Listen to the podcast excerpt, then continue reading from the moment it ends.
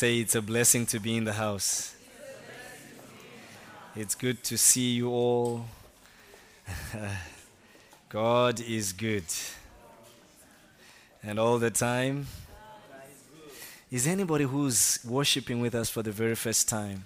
If you are with us today, this is your first service, just raise your hand where you are and we'll... Anybody here for the very first time? All right, okay, we've got a brother here. Welcome. God bless you for joining us. Yes, another one over there. God bless you guys for coming. We're Amazing Grace Parish. We love to be in the house of the Lord and just to make a joyful noise of worship to Him. So God bless you. We are part of the Redeemed Christian Church of God, and you're most welcome to be with us. It's a good day. Oh, come on, church. It's a good day. Encourage me. It's a good day. You know, it's you too quiet for my liking. Yeah. All right. Let's go into the Word. We've talked about that it is a year of restoration and it's a year of us to flourish. And today I want to start off something around that. Joel chapter 2, verse 25 and 26. Joel chapter 2, verse 25 and 26. And it says in Joel chapter 2, verse 25 says, "And I'll restore to you the years that the locust has eaten, and the cankerworm, and the caterpillar, and the palmer worm, my great army which I sent among you.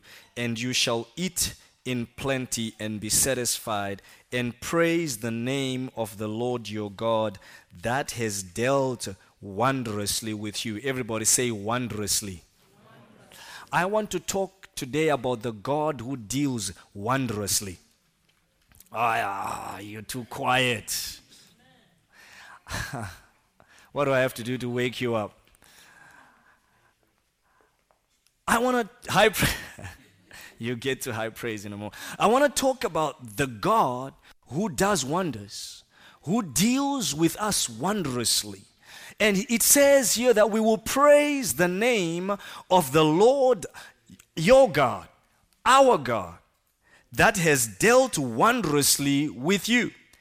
And my people shall never be ashamed. I know that in the year of restoration and flourishing, I will never be ashamed. I will not be ashamed. Shame shall not be my portion. And that's why with those that were there on Friday, we prayed about these things. That in the year that you're supposed to be flourishing, shame shall not be your portion. And the Bible here says that you will praise the name of the Lord your God who has dealt wondrously with you. I want to talk to us today about that God who does wonders, the God who deals with the affairs of men wondrously. Hallelujah. And I want you to know and to understand that you see God in His infinite wisdom has a way for you. He will deal with you and make things work out for your good. He knows how to make things come together. Amen. The song we just sang is from Exodus chapter 15 and verse 11. And Exodus chapter 15 verse 11 says, "Who is like unto thee, O God, O Lord? Who is like unto thee, O Lord? Who is like you?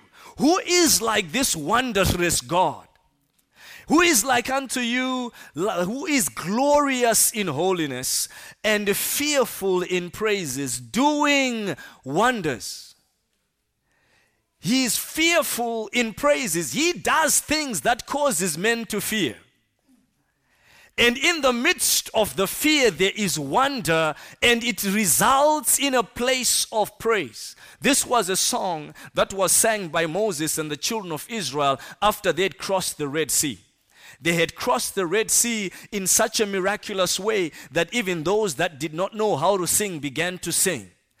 You see, I know you say you can't sing, but when the God of wonders is dealt with you, you will sing in the name of Jesus. You see, there is a song that comes out. You don't know where the words are coming from, but when you have met with the God who does wonders, you will have a song of praise. God says that you will be satisfied, you will be filled, and you will praise the name of the Lord who has dealt wondrously with you. When God does a wonder, you will sing. You will sing. And he will place a song in your heart. And so here it's Moses and the children of Israel, after they had crossed that Red Sea and they were on the other side and they looked back, Moses suddenly said, "Oh, praise the Lord, the horse and the rider he has thrown into the sea." You see, you suddenly have a song out of the things that God has just done for you. God is going to be doing things in your life and he will give you a song. There will be a song of praise. There will be a song of adoration. There will be a song of glory. There will be an adoration of his greatness and of his great name, because God will do a wonder. Amen. You will do a wonder. I just want to give you quickly. I just want to give you these things quickly. 10 things that I want to talk to you about, just to illustrate the God who deals wondrously with you. You see, because God is going to intervene into the very details of our life, into those areas of our lives where we fail sometimes to realize how are these things going to be. And most of the time we think about the big miracles, like Mary giving birth and remaining a virgin. And how does she give birth before she's known a man? That is a great wonder. It is a wonder. But you know what? There are some things in the affairs of your life that God is going to be coming in and stepping in and doing wonders, and they will leave you with a song of praise. Hallelujah. I hear the songs, I hear the songs, I hear the songs, I hear the songs in my spirit. Oh my God, I just feel like preaching to somebody. There are songs in your spirit that are waiting to be sung. And God is going to do a wonder to make you sing them. Hallelujah. Number one, God causes even those that would have killed you to look after you. And I want you to know, Moses, I'm going to use Moses and Joshua for a number of these things that I'm just going to introduce to you today about the God who deals wondrously with you. It was a time in Egypt where a new Pharaoh had arisen who did not know what Joseph had done. Rather, he did not acknowledge what Joseph had done. And because he did not acknowledge it, it said, well, the children of Israel, or the people of Israel, these slaves, let's make them slaves. And as they became slaves, he realized that still they continued to give birth. They continued to have more children, even though they were slaves. And so he says, let's begin to kill their children. And let's begin to destroy their children. But you see, sometimes God intervenes into situations. The Bible talks about a story of Moses and his mother. And his mother gives birth to a son. She gives birth to a son. And I was looking at that and I thought, my God, this will preach. The Bible says she gave birth to a son and she saw that he was a goodly son. He's a goodly boy. And I thought, my God, honey, you've got to preach that. Because sometimes you give birth to something and suddenly you see that the thing you have given birth is not just an ordinary giving birth. It's not just an ordinary thing. I don't know, somebody here is about to give birth to something. You are about to start on something. And as you give birth to it, you will see this is not just an ordinary thing. You know, when you look at your... I mean, we were all born by our mothers. Hopefully. And our mothers called us different names. And they called us according to how they saw us. And this Hebrew woman gave birth to a son. We don't know what she called him, but she said she saw he was a good child and she hid him for 3 months.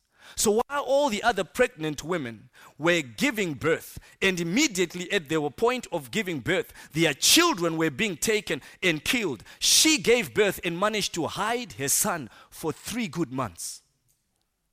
But you see, the enemy was still after. Pharaoh was still after all those boys.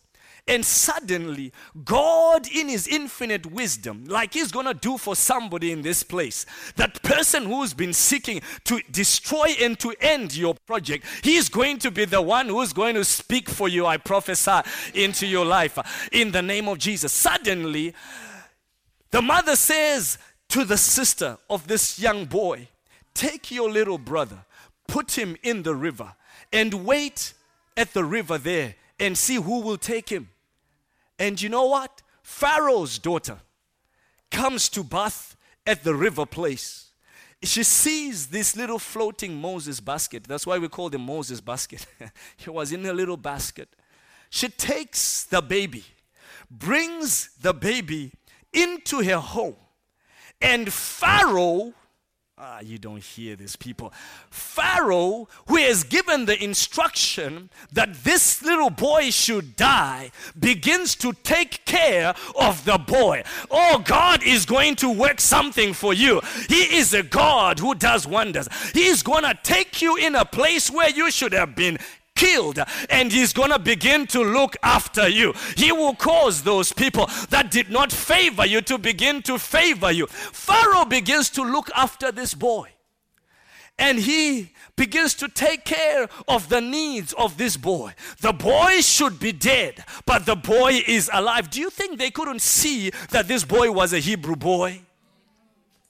And besides, who was the maid that came to look after him? It was his mother. Do you think that they couldn't see that this boy was a Hebrew boy? Pharaoh was not stupid, but in the midst of everything, when God decides to intervene in the affairs of your life, God changes that which should have killed you and makes it look after you. Hallelujah, somebody. He's a God who deals wondrously with us. So Exodus chapter 2 and verse 10, the Bible says, and the child grew. This is the child. It was Pharaoh's daughter who called him Moses, because it says, I pulled him out of the river. And the child grew, and she brought him unto Pharaoh's daughter, and he became her son. He became the grandson of Pharaoh. And you know what? In many of the history books, when they try to show how Moses grew up, they show him growing up almost like the son of Pharaoh. And in many accounts of the story of the Egyptians, they say if it was not that Moses was an Israelite, Pharaoh would have preferred him than to his own son, because he was an excellent young man. But God intervenes in a situation where you should have been killed. And she looked after him like your own son. God is going to intervene in your situation. That thing which should have died a premature death is not going to die in the name of Jesus. In this year of restoration, your life is restored. You are not dying a premature death in the name of Jesus. That thing which should have killed you is going to look after you. Number two thing. You see, sometimes God finds ways to get our attention and brings us to the place where we are supposed to be.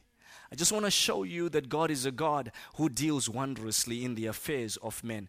You see, Moses was out in the backside of the desert. He has run away because he has killed an Egyptian, and the Israelites have said, we know what you did. You will not do the same to us. So he has to run, because it's now out in the open. And while he's out in the open, troubled out in the open, God decides to show up for him. I don't know who you are. You have been struggling to say, God, what am I doing in this place? You feel like you are in the backside of something. You feel like you're just in a wilderness, just wandering. But you know what? God can intervene in your situation. God does come in ways that will make sure that you will have no doubt that you have met with God. Those of us that have stayed in our comfortable places sometimes miss God because of the comforts around us. But Moses is out here in the backside of the desert, and suddenly God decides to show up to Moses. And because Moses had seen magicians in Egypt, and Moses had seen all kinds of things that were happening in Egypt that could have given him some awe or some wonder, God had to come and show him in another way. And what does God do? See, sometimes God catches your attention in different ways. God speaks to us in various ways to get our attention. Exodus chapter 3, verse 2 to 4 talks about how God suddenly showed up to Moses in the bush, and the fire was in the bush, but the bush was not burning. There was a fire in the bush, but the bush remained the bush. And so the Bible says, and God appeared unto him in a flame of fire out of the midst of a bush. And he looked, and behold, the bush burned with fire, but the bush was not consumed. Why does God do that? It is because he wants to make sure that your attention is fixed upon him. Verse 3. Go to verse 3 with me. And Moses said, I will now turn aside and see this great sight, why the bush is not burnt. Is not burnt. And so when he turns aside, God begins to speak. I know God is going to do something wondrously around you so that you may be able to hear him. I don't know who you are. You've been saying, God, I don't hear you. It's okay. God has a way of getting your attention. If he could get Moses' attention by the burning bush, he will get yours as well.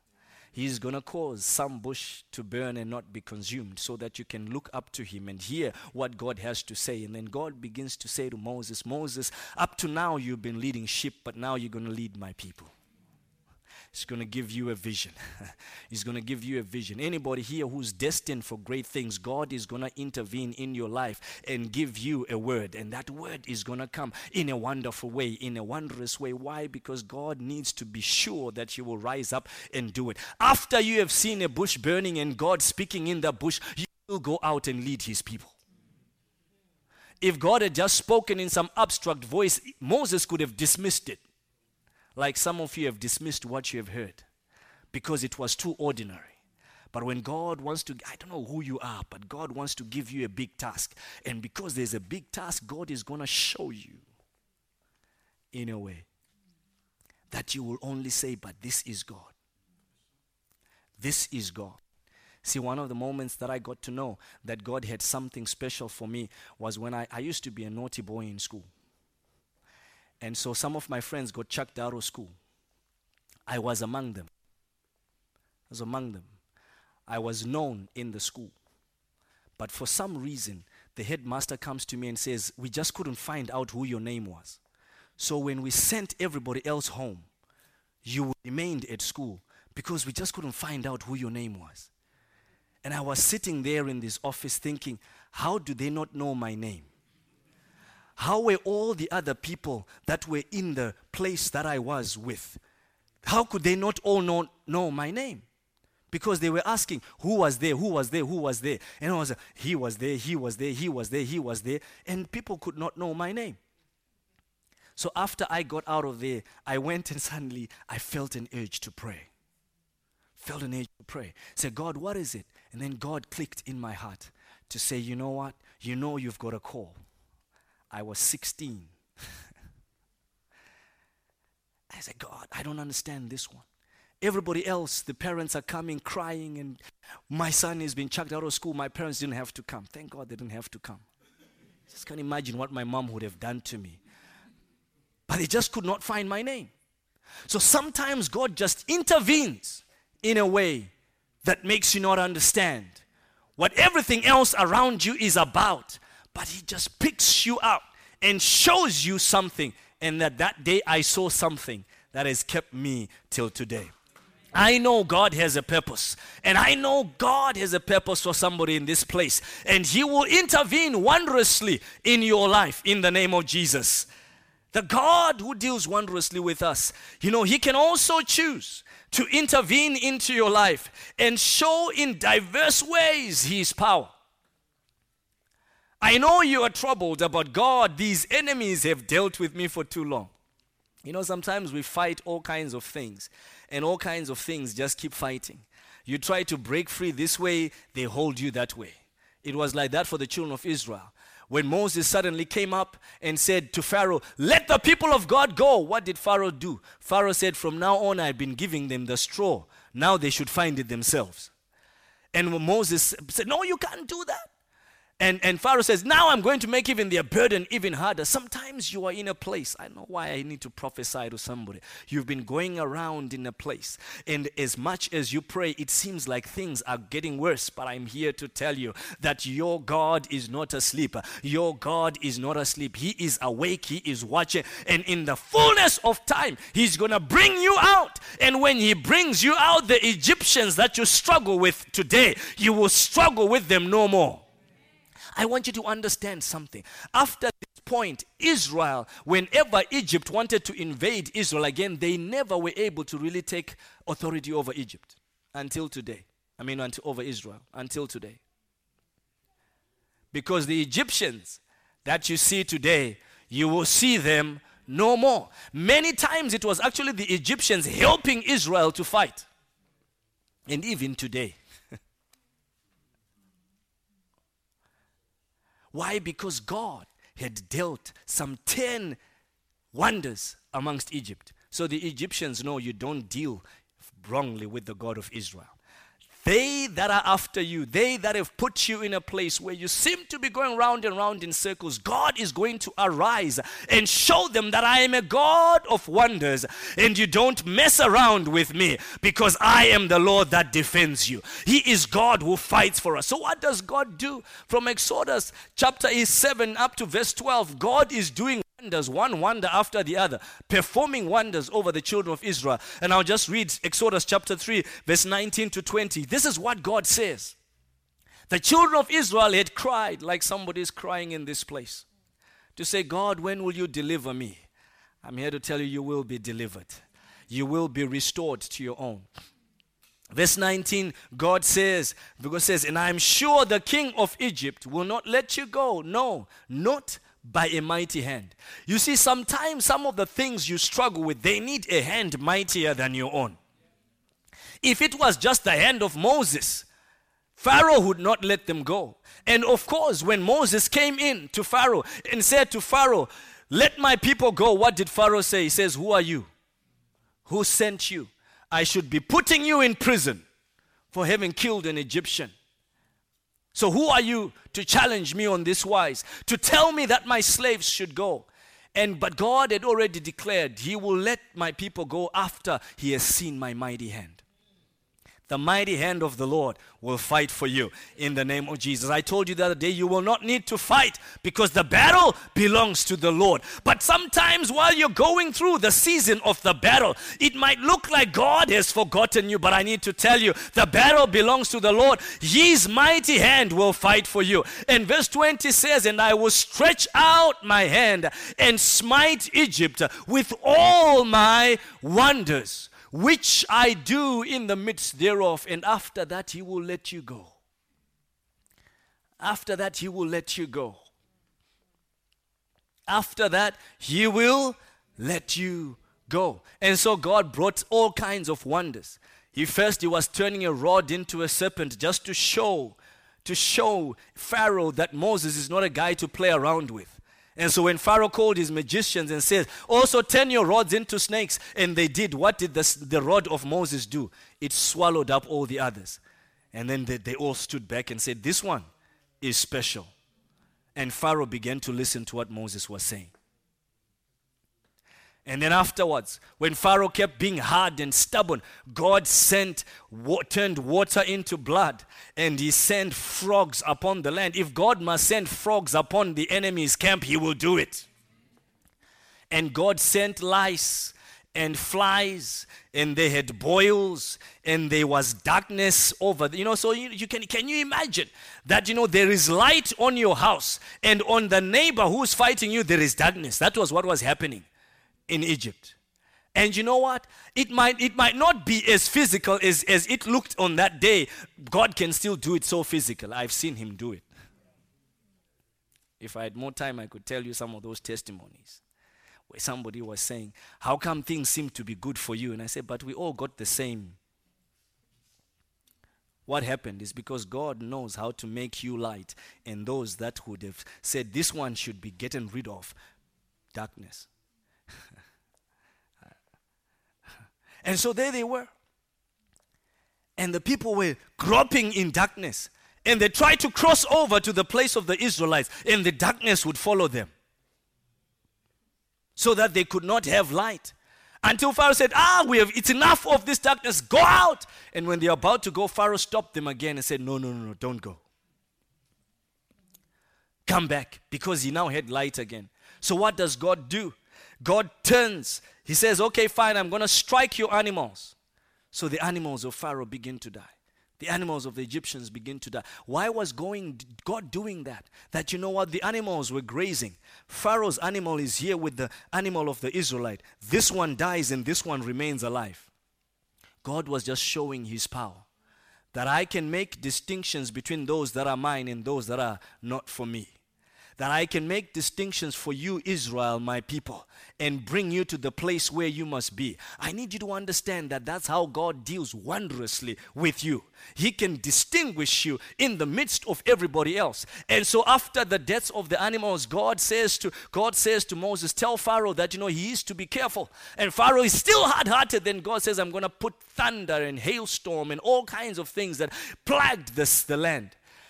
And Pharaoh was now saying, that's enough. But still, his heart was hard. And then God says, I'm going to show one more wonder. One more wonder. And I hear something in my spirit that says to somebody, just one more wonder. Just one more wonder and you're breaking free. One more wonder and you're breaking free. And God says the firstborns. Now you see, this is only something that God can do. Why would the firstborns? It's easy if God had just says the Egyptians would die, but just the firstborns. Why? Because God knew how to strike where it hurts the enemy. See, for us as human beings, we might not know how to do it, but God knows how to strike that striking blow that gets you free. And I want to declare to you that God is God above the devil. He's God above the demons and the spiritual forces. And the evil ones. We fight not against human beings, but you know that I'm sure. Ephesians chapter 6. We don't wrestle with human beings, but the enemy is the spiritual forces of darkness. And so God knows how to give the striking blow. And so he gives a striking blow to Egypt in this place. And at that moment, Pharaoh says, Moses, go away with all these people. And they are released. You see, your day of release is coming. It is a year of your restoration, and God will do wonders to show your enemies that He is God above you. That He is God who takes care of your life. He is God who watches over you, the affairs of your everyday life. He is God who can make you survive where everybody else does drugs. He is God who can make you survive where everybody else drowns themselves in alcohol. He is God who can make you survive where everybody else is promiscuous, where everybody else is cheating, and everybody else says church doesn't matter. He is a God who can help you survive. Why? Because He knows how to hit the spiritual forces that work against you. He knows how to deal with them in a wonderful way that they know that there is a God in heaven. Colossians chapter 3 and verse 14, the Bible says, and God has made a public spectacle, or verse 15, has made a public spectacle of the devil. He's nailed the ordinance that was against us on the cross so that you can be free, and you will be free. You are free in the name of Jesus. God will intervene in a wondrous way for you. I need you to know that God can do wonders. I could tell you more of the things that God can do and will do, but I just want you to know that God can come in wondrous ways just to deal with the enemies that are against you. Number what? 4 or 5? Number 4. God can hand over to you what has been due for you for a long time. I don't know who you are, but you're in for a payout this year. God will restore your dues in the name of Jesus. See, sometimes we've labored. I need to prophesy on somebody. You've labored for a long time, and you've been asking for an increase. And God is saying, I will give you your increase backdated 4 years. I know why 4, but you will be having backdated 4 years. Maybe that's when you started this fight. To say, increase my dues, you will have it backdated 4 years. What should have been yours 4 years ago will now come with interest to you. in the name of Jesus. God Almighty is able, more than able, to do that which He says He will do. He's a God of wonders. And the thing that's supposed to have been yours will come to you. Look at me, worship here. Let her enjoy her God. Let her, in the name of Jesus. See, God deals with us in a way that He restores the things that are supposed to have been us, to have been ours. And so in Exodus chapter 3 and verse 21 and 22, God speaks to them and says, when it's time for you to go, you will go to your neighbor and begin to borrow their jewelry and ask for their precious things, and they will give you. And you know what? It sounded funny. But these people had been slaved for so long without being paid. They had labored for a long time without being paid. They had been working and working and working without being acknowledged for their labor. And God says, you know what? You're about to leave this place. And as you go, you will just go to your neighbor and say to your neighbor — the neighbors were the Egyptians, not the Israelites — go to the neighbor, go to the Egyptians and say to them, please give me your necklace. Please give me your ring.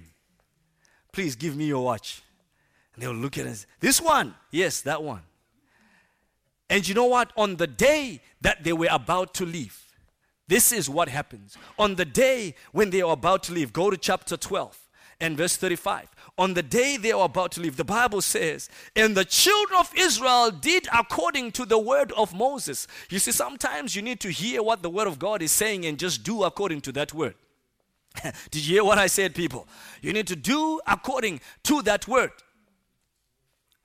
They did according to the word that Moses had given them. And they went and did what? And they borrowed. I don't know why they were borrowing. They were just supposed to ask. But the Bible says they went and borrowed of the Egyptians jewels of silver and of gold and of raiment. And go on to the next one.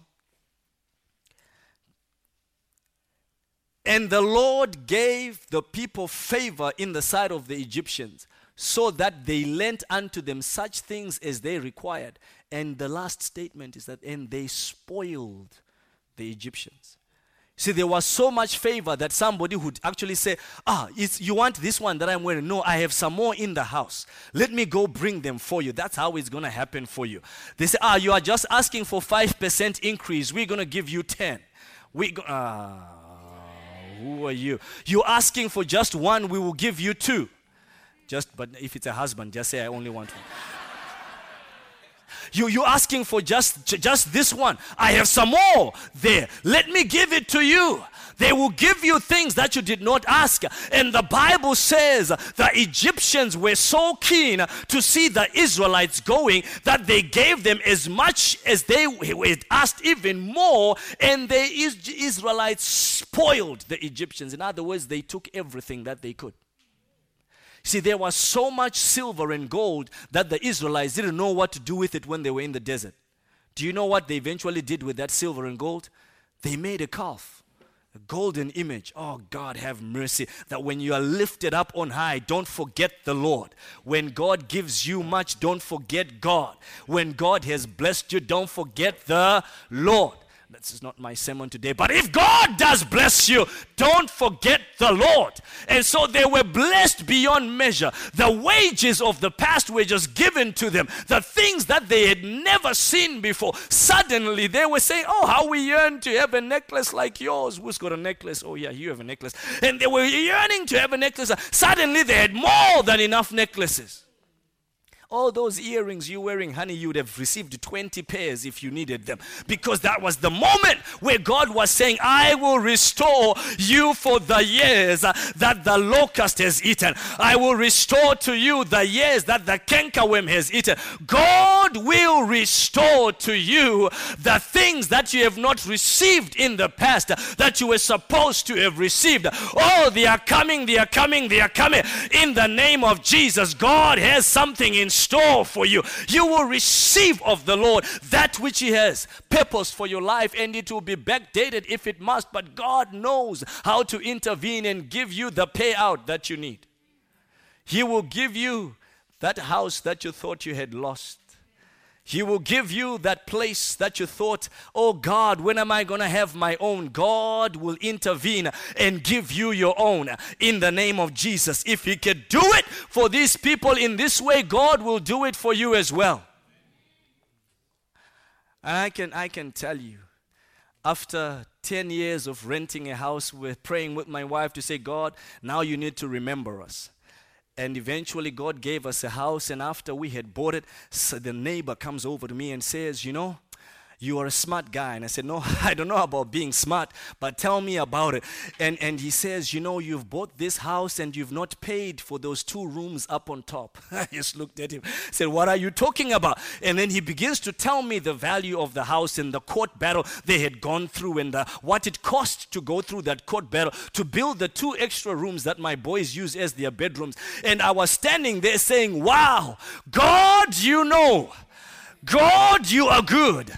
Because for the 10 years I've been renting a house with a crack in the wall. Now, and there was a crack in our, who knows our house? Elton and Edna, you know our house. There was this crack in the wall, which I tried so many times to go to Idealis and say, please repair this crack. And they would not repair it. And we had to get a good picture to cover up that wall, that crack in the wall. They just wouldn't repair it. And one time I said, please come in now, water is coming in. And they said, no, we don't repair it. We are even thinking of destroying the whole building. And I was saying, my God. And after 10 years of that, God gives me a house with no crack but two extra rooms on top. I know that God can intervene in, and I didn't have to pay for those two rooms.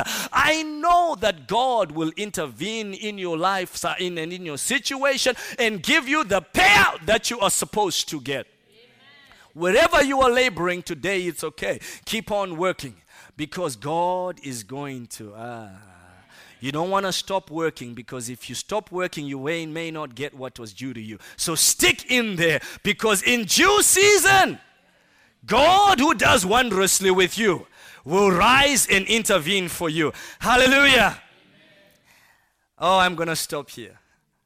What number was I on? Number 4. I'm still on number 4. I could preach until tomorrow. Okay, let me just give you one more. Is that okay? One more. Two more. God can make a way where there is no way. You see, the children of Israel have left Egypt. And while they are going, they come to the Red Sea. And at the Red Sea, they don't know how to cross. There is no bridge. There are no ships. Even if there were ships, there would not be enough to ferry all those people over and come back. And while they are there, they can hear the chariots of Pharaoh coming. And as the chariots of Pharaoh are coming, they just say, Lord, we are stuck. And Moses, why did you bring us this way? And you know what? There was something in the sound of the chariots of Pharaoh that told them that Pharaoh was not coming just to say goodbye. He was coming for revenge. Remember, he has lost his son. And the firstborn son was precious in the Egyptian world. He was heir to the throne. He was supposed to be the next Pharaoh. And now Pharaoh has to try to start again to get an ear to his throne. So he is angry. But not only that, the men also that were with Pharaoh, those that were not firstborns, had died. So now they were thinking, my brother, the firstborn, died. My son, my firstborn, died. Now they are coming for revenge. So the people of Israel knew they were between a rock and a hard place. Like somebody here. You feel stuck between a rock and a hard place. You don't know whether to continue being here or to go there. You don't know whether to continue doing this or to start that. Stuck between a rock and a hard place. When you look at the thing in front of you, it looks like you will drown. When you look at the thing behind you, you just know I can't go back. When you look at the options you have, it's just hard to know which option to take because everything seems impossible. But I want you to know that the God who deals wondrously with us, He is a God of impossibilities. There is nothing impossible with God. You heard from the message we got in the praise and worship that He is a God. Nothing is difficult for Him. Nothing is impossible with the God you serve. If you can look to this God, God will make a way where there is no way. There was no road in the Red Sea, but God made one. Suddenly, God opens the Red Sea. I've told you about the Red Sea parting before. You can go to YouTube to look for that sermon. But God makes a way in the Red Sea, and they go on dry ground. The Bible says of God in that place. The Bible says, God says to Moses in Exodus 14 verse 16, "But Moses, lift up thy rod and stretch out thy hand over the sea and divide it, and the children of Israel shall go on" what? "Dry ground." They shall go on dry ground. They shall not need to struggle with the mud. They will not need to struggle with the water. I will make the ground to be dry for them to go across. God will make the place which should have swallowed you, which should have drowned you, to be dry so that you can go across. I see somebody making it across. I see you making it across because God makes a way where there is no way. It might be difficult when you look at it, but when you move with God, or when you take a step, the ground will be dry and you will be able to walk through, and you will look at the water on that side and the water on that side. Egypt is coming over there, but you've got dry ground and your way is clear. They didn't have to worry, should we turn, should we go? No, God just made a way through. There is a way through for you in the name of Jesus. There's a way through for you. And so they walked right in the midst of it all the way to the other side. And here's my last one. At a certain moment, the people of Israel were not faithful with God. And God allowed a plague of serpents to come upon them. And God says, and as they were plagued by these serpents, the serpents would bite them and some would die and or go sick. And God looks upon and hears the prayers of Moses. And then God says to Moses, make a snake, a serpent, put it on a pole, stand it in the midst of the camp, and whoever will look upon it will be saved. Whoever will look upon it will be saved. You see, ordinarily, when you are bitten by a snake, you think that they should remove the venom, maybe chop off your hand and tie it before the venom spreads everywhere. Who has ever been bitten by a snake? Nobody. I've seen somebody who's been bitten by a snake. The feet begin to swell and they've had to cut off a piece just to contain the venom. And they've had to drain some of the blood to remove the venom. And you need to find an anti-venom to inject sometimes to make sure that you neutralize the venom of the snake. It's good when you know what snake it is. And lucky when the person survives long enough to have that injection. But you see, here God says to them, they will not need to be all those things. All they need to do is look. All they need to do is look. And look to what? Look to the pole where you have put the serpent. And that was how God intervened. In the midst of the thing where they deserved to die, when they cried out for mercy, God made a way which was so simple. All they had to do was look to it. John chapter 3 and verse 14. I want to stop here today. John chapter 3 and verse 14, and the Bible says, and as Moses lifted up the serpent in the wilderness, even so must the Son of Man be lifted up, that whosoever believes in him should not perish, but have eternal life. For God so loved the world, that he gave his only begotten Son, that whosoever will believe in him should not perish, but have everlasting life. I want to say to you, you have a God who deals wondrously even in the affair of your salvation. Your soul must have everlasting life. Your soul must have life, and that life is only found in Jesus. It's not found by anything that we need to do. You will not need to amputate or inject anything. All you need to do is look up to the cross where Jesus is. As the people looked up to the serpent and they were healed of the snake bites, all you need to do is look up to Jesus. All you need to do is connect with Jesus. And when you see Jesus on the cross, your salvation is guaranteed. All these things that I've spoken about, they will happen because we have seen Jesus on the cross. All these things will happen because we have that relationship with Jesus that gives us life. All these wonders will work for you if you can see Jesus on that cross and turn to him and give your life to him. Because that's what they were doing. They were saying, my life, Lord, now is in your hands. It's in your hands. It's in your hands. Can you put your life in the hand of Jesus? Can you put your life in the hand of Jesus? God says that, a Son of Man must be lifted up. He is lifted. And as he is lifted, all those that will look to him will have life, everlasting life. Everlasting life. Let's rise to our feet today. Oh,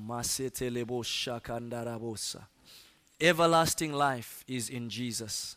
If we can but stretch our hand to him, stretch our lives to him, Jesus will give us the life that we need. Jesus will work the wonders that we yearn for. Jesus will work the wonders that we are crying for. He will do the great things that will bring restoration and flourishing if men can but look up to the cross of Calvary. There on the cross where Jesus is. Can you pray and give your life to Jesus? I don't know who you are if you have not given your life to the Lord Jesus Christ. If you not say, Lord Jesus, be Lord over my life. Take my life. I surrender to you. I will need you to make that prayer today and say, Jesus, I surrender my life to you. I pray that you may be Lord over my life. There are things that can destroy me. There are things that I do that are capable of destroying me. But God, I lift my hands. I lift my heart. I lift my life to you. That Jesus be Lord over my life. Oh, just go ahead and make that prayer. In the name of Jesus. Oh, Rabo Shakatahai. I need to give that person that opportunity to just pray it and Jesus, come into my life. Be the Lord of my life. I make a decision today not to look to anything else but to look to the cross. Oh God, it is a wonder in itself that Jesus would say, just look unto me and I will give you life. Look unto me and I will give you life. Where we are living in a world where there are so many things that are biting us and taking life out of us. Where there are so many things that suck the hope and the joy and the peace. All we need to do to find it is look to Jesus. Is look to Jesus. Oh Jesus, I need you. Oh, I need you. Yeah. Every hour I need you. Oh, bless me now, my come to thee. Oh, I need you, Jesus. I need you. Oh, I need you. Yeah, I need you.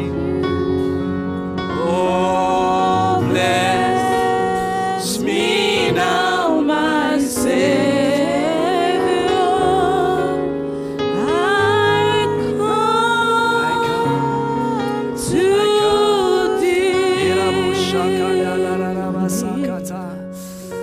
Just pray for your life. I don't know what area you need God to just work a wonder for you.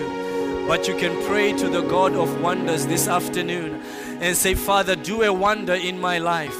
Do a wonder in my life. He is the God of wonders, and you can call upon him right now and say, Father, do a wonder in my life in the name of Jesus. Because you've given your life to Jesus, because your life is in Jesus, you are a candidate for God's wonder. Oh, pray and say, Father, do a wonder in my life in the name of Jesus. In the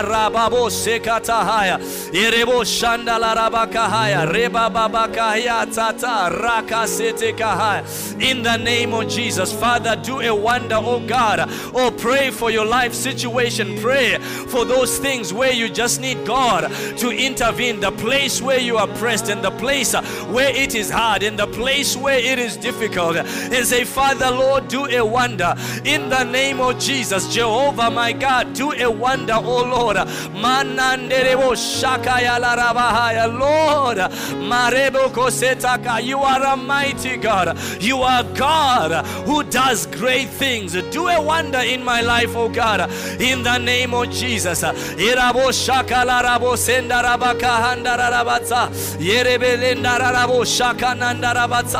on, church. Cry out to Jesus. Oh, he's gonna do wonders. He's gonna work wonders. He will use your life for wonders, for signs. You will have a testimony to declare unto the people that it is God of wonders who does this, that God has dealt with me wondrously, and he has filled my mouth with a song. He has filled my heart with a song in the name of Jesus. Oh, Jehovah, thank you. Jehovah, thank you. As we pray, I don't know if you are there and you say, Pastor, pray with me that God might activate something in my life, that I'm tired of the place where I am. I just need God to release me in the name of Jesus to something higher. Oh God, come and do a wonder in my life in the name of Jesus. If you are somebody like that and you just need that prayer, just come quickly. I'll pray for you before we close in the name of Jesus. Marebo Sandalaba. Oh God, do a wonder in the name of